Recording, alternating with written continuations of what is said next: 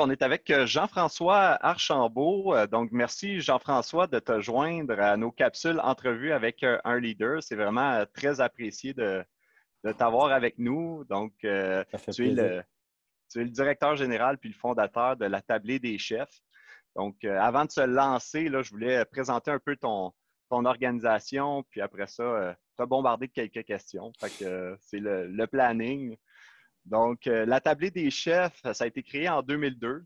C'est euh, un organisme de bienfaisance dont la mission est de nourrir les personnes dans le besoin et développer l'éducation culinaire des jeunes.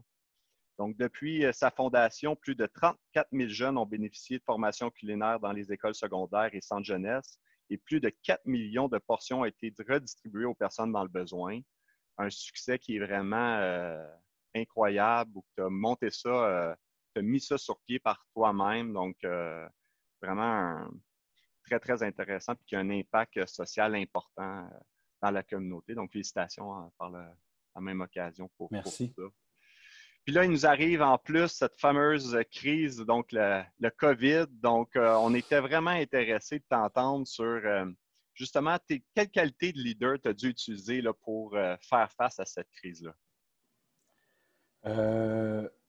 Je pense que, tu sais, ça nous a tous pris par surprise. Puis, euh, euh, quand j'ai démarré la tablée en 2002, ça partit dans ma tête, tout ça. Puis après ça, j'ai commencé à partager cette idée-là. Puis avec euh, quelques personnes, mon père, Mario Gagnon, le, directeur général de l'École au de Laval, tout ça. Puis on a essayé de, de, lancer l'idée. Puis, puis au tout début, il n'y a pas énormément de choses qui se passaient parce qu'il fallait vraiment travailler sur le la mise en place des éléments avant qu'on fasse quoi que ce soit. Puis euh, aujourd'hui, j'ai une équipe de 25 personnes. Fait que hmm.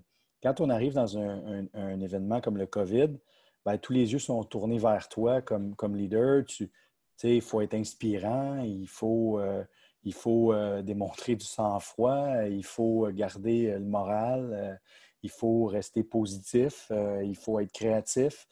Et il faut aussi rassurer, euh, être rassurant, rassurer nos, gens, puis expliquer à nos gens que si on se concentre sur ce qu'on fait, euh, si on se concentre sur, en ce moment, on vit une situation difficile, il y a des gens qui, euh, qu'on aide normalement qui ne mangent pas, puis il y a des jeunes qui, avec qui on veut développer l'éducation culinaire. Donc, d'un côté, est-ce qu'on pense qu'en ce moment, avec la COVID, il y a moins de gens qui vont dépendre de l'aide alimentaire? Non, il y en a plus probablement. Ça va peut-être être encore plus difficile. De l'autre côté, est-ce que les jeunes qui sont à la maison, ils ont une opportunité de cuisiner, de s'investir dans la cuisine, puis de développer encore plus leur autonomie? Donc, comment on est capable de les rejoindre? Est-ce que la façon dont on va les rejoindre va être différente? Définitivement? Est-ce qu'à cause de la fermeture du milieu hôtelier, on va devoir changer notre façon de faire parce qu'on ne pourra plus récupérer de surplus alimentaire pendant un bon bout de temps? Fait mm. comment on va pouvoir nourrir les gens? Puis c'est là qu'est né les cuisines solidaires amenons les cuisiniers à cuisiner. Puis euh, on, a, pu préparer, là, on arrive à 2 millions de repas qu'on a préparés depuis mars. Fait que, c'est fou, euh, mais en même temps, tout le travail qui a été fait depuis les 18 dernières années de bâtir le réseau. Je lisais sur euh, LinkedIn dernièrement un commentaire d'un jeune entrepreneur qui démontrait l'importance du réseau le réseau, c'est ta réputation, c'est la façon dont tu travailles, c'est comment les gens euh, perçoivent ton organisation. Est-ce qu'ils ont envie d'y être associés? Est-ce qu'ils ont envie de te soutenir? Est-ce qu'ils croient que tu vas réussir à faire ce que tu dis que tu vas faire? La reddition de compte, livrer la marchandise. Donc, la tablée des chefs, à travers les années, a livré la marchandise. Il y a eu des années qui ont été meilleures que d'autres, mais on a toujours été constant, puis on, a toujours été capable d'être concentré sur l'impact qu'on voulait livrer. Puis c'est ça qu'on a réussi à faire encore une fois avec, euh, dans le contexte du COVID. félicitations, c'est assez, assez, incroyable. Puis le côté, la flexibilité, puis la façon de s'y prendre, la réactivité que vous avez fait preuve est assez exceptionnelle à partir de maintenant, à quoi va ressembler ta planification euh, stratégique des ressources humaines? Donc, ta planification de ta main-d'œuvre. Tu dis que tu as, quand même une équipe euh, assez grande, puis avec tous ces changements-là, cette, adaptation-là que vous avez dû faire preuve.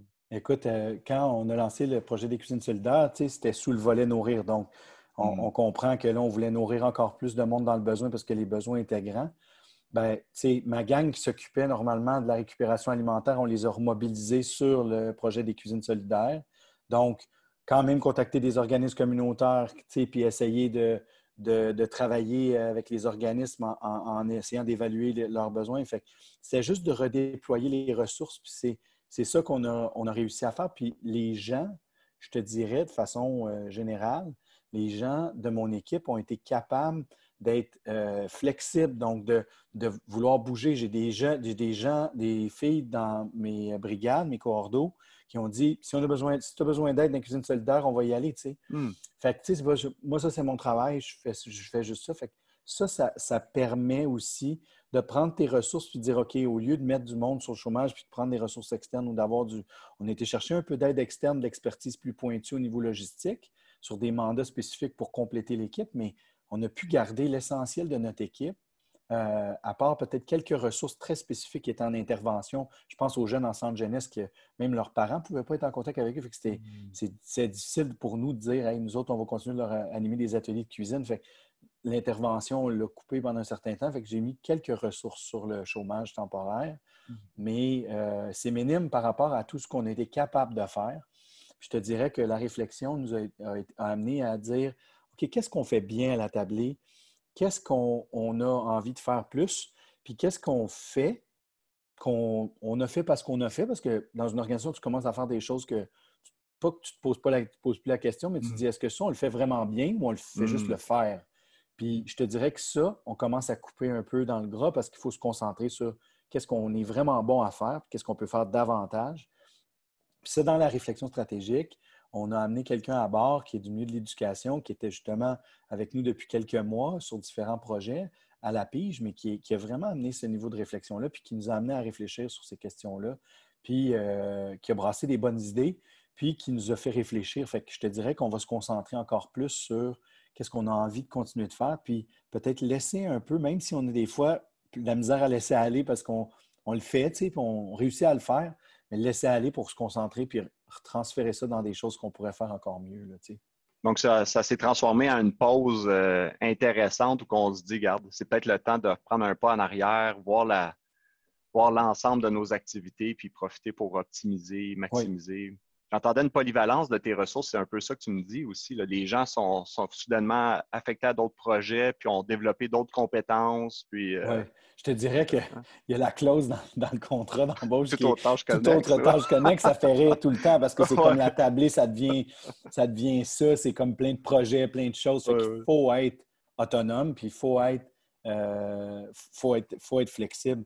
Euh, mais je pense qu'aujourd'hui, on n'a pas le choix euh, avec l'évolution des choses, la technologie, les, projets, la créativité. Puis je pense qu'un euh, mix aussi de personnes qui sont là depuis longtemps, à des nouvelles personnes qui rentrent dans l'organisation. Je pense à une jeune qui est rentrée dans notre organisation qui est vraiment amène une super belle énergie.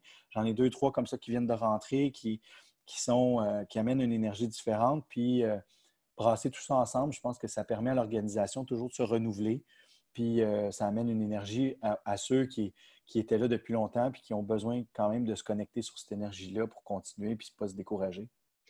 Comment tu entrevois la relance? Là, on se dit, bon, euh, les prochains mois vont être cruciaux, puis d'autant plus pour ton organisation, le secteur, les gens que tu desserres. Donc, comment tu vas voir la suite, les prochains mois, la suite des choses? Là? Bien là, je te dirais, on est en plein, pleine planification stratégique avec le conseil, avec l'équipe. On a vraiment bien impliqué l'équipe dans cette, planification-ci. Euh, on ne l'a pas toujours fait dans le passé, on l'a fait beaucoup entre nous au niveau de la haute direction, tout ça. Puis là, on a vraiment impliqué toute l'équipe. et que ça va donner vraiment, je pense, un résultat qui va être encore plus concret et qui va leur parler davantage quand on va retomber avec les, plans d'action puis qu'on va, mettre ça en œuvre. Euh, donc, c'est ça qu'on va, on va préparer. On va préparer aussi la rentrée, la rentrée scolaire, à mm-hmm. quoi ça va ressembler. Puis, comme je dis toujours, on va essayer de, faire business as usual. On va essayer de, retrouver les brigades, de, se retrouver dans les écoles, animer nos ateliers, de repartir le, programme de récupération alimentaire avec le retour un peu du, milieu. On va essayer, de voir, essayer de suivre ça puis d'être aux aguets pour suivre les cuisines solidaires parce qu'on le voit, il y a un enjeu majeur de sécurité alimentaire. Puis on va être là pour aider les banques alimentaires dans cet aspect-là des choses. Puis, euh, vraiment, tu sais, moi, je dis toujours à l'équipe, c'est difficile de planifier vraiment plus loin. Même si on veut faire une planif de trois ans, il faut quand même avoir en tête que ça se peut qu'il y ait une deuxième vague, mm. s'il y a un reconfinement. Fait qu'il faut juste garder ça dans notre esprit pour dire on était capable de réagir très vite. Il faut quand même être dans ce mode d'urgence-là, puis avoir cet esprit-là de dire si jamais arrivait quelque chose, il va falloir se revirer de bord, peut-être il va falloir se reconfiner, peut-être les écoles vont refermer, comment on va réagir. Puis là, on a le temps justement d'y réfléchir pour être capable d'anticiper tout ça. Mais on va tous se souhaiter qu'on va tous être capable de, retourner à nos, à nos choses le plus possible. On le souhaite, effectivement. quelques questions à rafale pour euh, maximiser ta présence. Donc, on a parlé beaucoup de ton organisation, mais toi, qu'est-ce que tu retires euh, personnellement de cette crise-là? Un meilleur équilibre. Euh, on mm. est à la maison, les enfants sont là, une prise de conscience qu'on est capable de faire les choses en étant plus présent aussi auprès de la famille et tout ça. Mm. Pas toujours facile. nous, on a cinq enfants à la maison, on a des, jumeaux de, de 10 mois. Euh, mais on a des grandes filles aussi, tu sais, euh, et donc cet équilibre-là, pour moi, il est important, puis c'est quelque chose que je veux garder, euh, essayer d'aller chercher cet équilibre-là. je vais en avoir besoin parce que je ne me vois pas retourner dans, la folie dans laquelle on était. Puis je te dirais aussi de, regarder les, de, regarder l'ensemble de l'équipe, puis de voir à, partager davantage avec eux euh, nos préoccupations. Des fois, je gardais beaucoup les choses pour moi. Puis ça pèse peut-être lourd sur, sur, un dirigeant de, de, mm. se dire ben, je ne veux pas que mon équipe sente qu'on a peut-être des insécurités ou on perd un partenaire ou on, on, va vivre telle situation. En même temps, je me dis sais-tu quoi, qu'ils vivent avec toi, ils sentent. et, et, des fois, ça pour moi, c'est quelque chose que je gardais pour moi. Puis là, je me dis si je veux vraiment partager ça avec toute mon équipe, je dois être, euh, mettre les choses sur la table. Puis euh, pas le faire de façon dramatique, je ne l'ai jamais fait comme ça de toute façon, mais échanger avec mon équipe sur les enjeux qu'on a, puis peut-être m'ouvrir un peu plus à ça pour euh, qu'eux aussi voient le travail derrière, derrière-scène. Parce que des fois, on essaie de mettre un beau drap blanc, là, puis protéger là, notre équipe, puis dire, il n'y ah, en a pas de problème, moi j'ai mon budget, tout ça. des fois, c'est comme, OK, oui, mais là, il y, a, deux, trois partenaires peut-être qui ne renouvelleront pas, qu'est-ce qu'on va faire? Mais je pense que ça, ça doit faire partie du mix d'informations qui doit être maintenant partagé avec l'équipe. La transparence, là. Ouais. ne pas avoir peur de, partager, même si euh, des fois, ça fait un peu plus mal. Exact. Quel conseil tu voudrais donner ou tu voudrais partager aux entrepreneurs ou même aux entrepreneurs, tu es un entrepreneur social, donc les gens qui, veulent s'investir aussi dans, le secteur dans lequel, euh, dans lequel tu es? Je pense que, tu sais, euh, la, je l'ai dit tantôt, la, force du réseau, les relations humaines mm. qui, bâtissent l'organisation, pour moi, je regarde quand je mets les visages derrière les gens qui nous ont aidés, puis qui nous ont permis de passer à travers ça, puis qui nous ont permis de faire vivre le projet des cuisines solidaires, puis de poursuivre les activités de la tablée. C'est des individus que je côtoie depuis les, 20 dernières années, euh, certains un peu plus. Et, euh, c'est des gens qui ont confiance en moi, qui ont confiance en l'organisation, qui partagent nos valeurs aussi. Hmm. Donc, il faut faire attention à, notre réseau, à nos contacts, à nos gens euh, qui sont autour de nous, nos relations humaines, parce que c'est ça qui nous permet de réussir, ce qui nous permet de réussir en affaires, ce qui nous permet de réussir dans le secteur social, c'est les relations humaines, euh, la façon dont on traite les gens. Euh, on en entend beaucoup parler présentement, là, de la façon dont on traite les gens. Pour moi, c'est extrêmement important. Euh, euh, d'être cohérent. On n'a pas envie de se faire traiter d'une certaine façon ou on a envie de respecter les gens. Pour moi, ça, c'est extrêmement important. Et, euh, donc, la réputation, qui, on en a juste une. Donc, faire attention de toujours être constant, conséquent avec nos valeurs, puis essayer le plus possible, même si l'organisation grandit, de garder ces valeurs-là, parce que chaque individu dans l'organisation porte le message de l'organisation. Et donc, euh, des fois, si on n'a on pas fait euh, transcender ça dans l'organisation, ben, tu peux te retrouver avec des individus dans l'organisation qui ne vont pas nécessairement euh, vivre au même ah rythme, les valeurs que, que, toi. On termine sur une note plus légère. quelle lecture de chevet là, tu nous suggères pour cet été ou ou autre ben, qu'on devrait. Partager euh, un livre que mon frère m'a donné euh, à Noël. Mon frère, il, aime rire, tout ça. Euh, c'est un peu un, je sais pas un clown, mais un humoriste.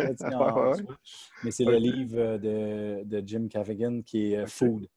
Et c'est un, un, un, un, livre qui est, qui est drôle autour de la bouffe. Il parle de, de, de son enfance, des, places qu'il a visitées, des, places de, de.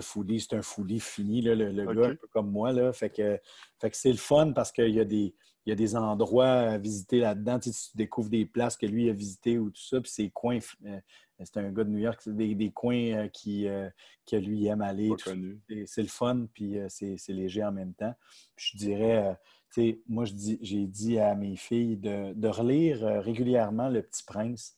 Ah. moi, c'est un livre qui m'a marqué, dans lequel il y a plein de messages mm-hmm. importants et qu'on qu'à une première lecture, on ne va pas nécessairement capter. Une deuxième lecture, une troisième lecture, on va capter plein d'autres éléments.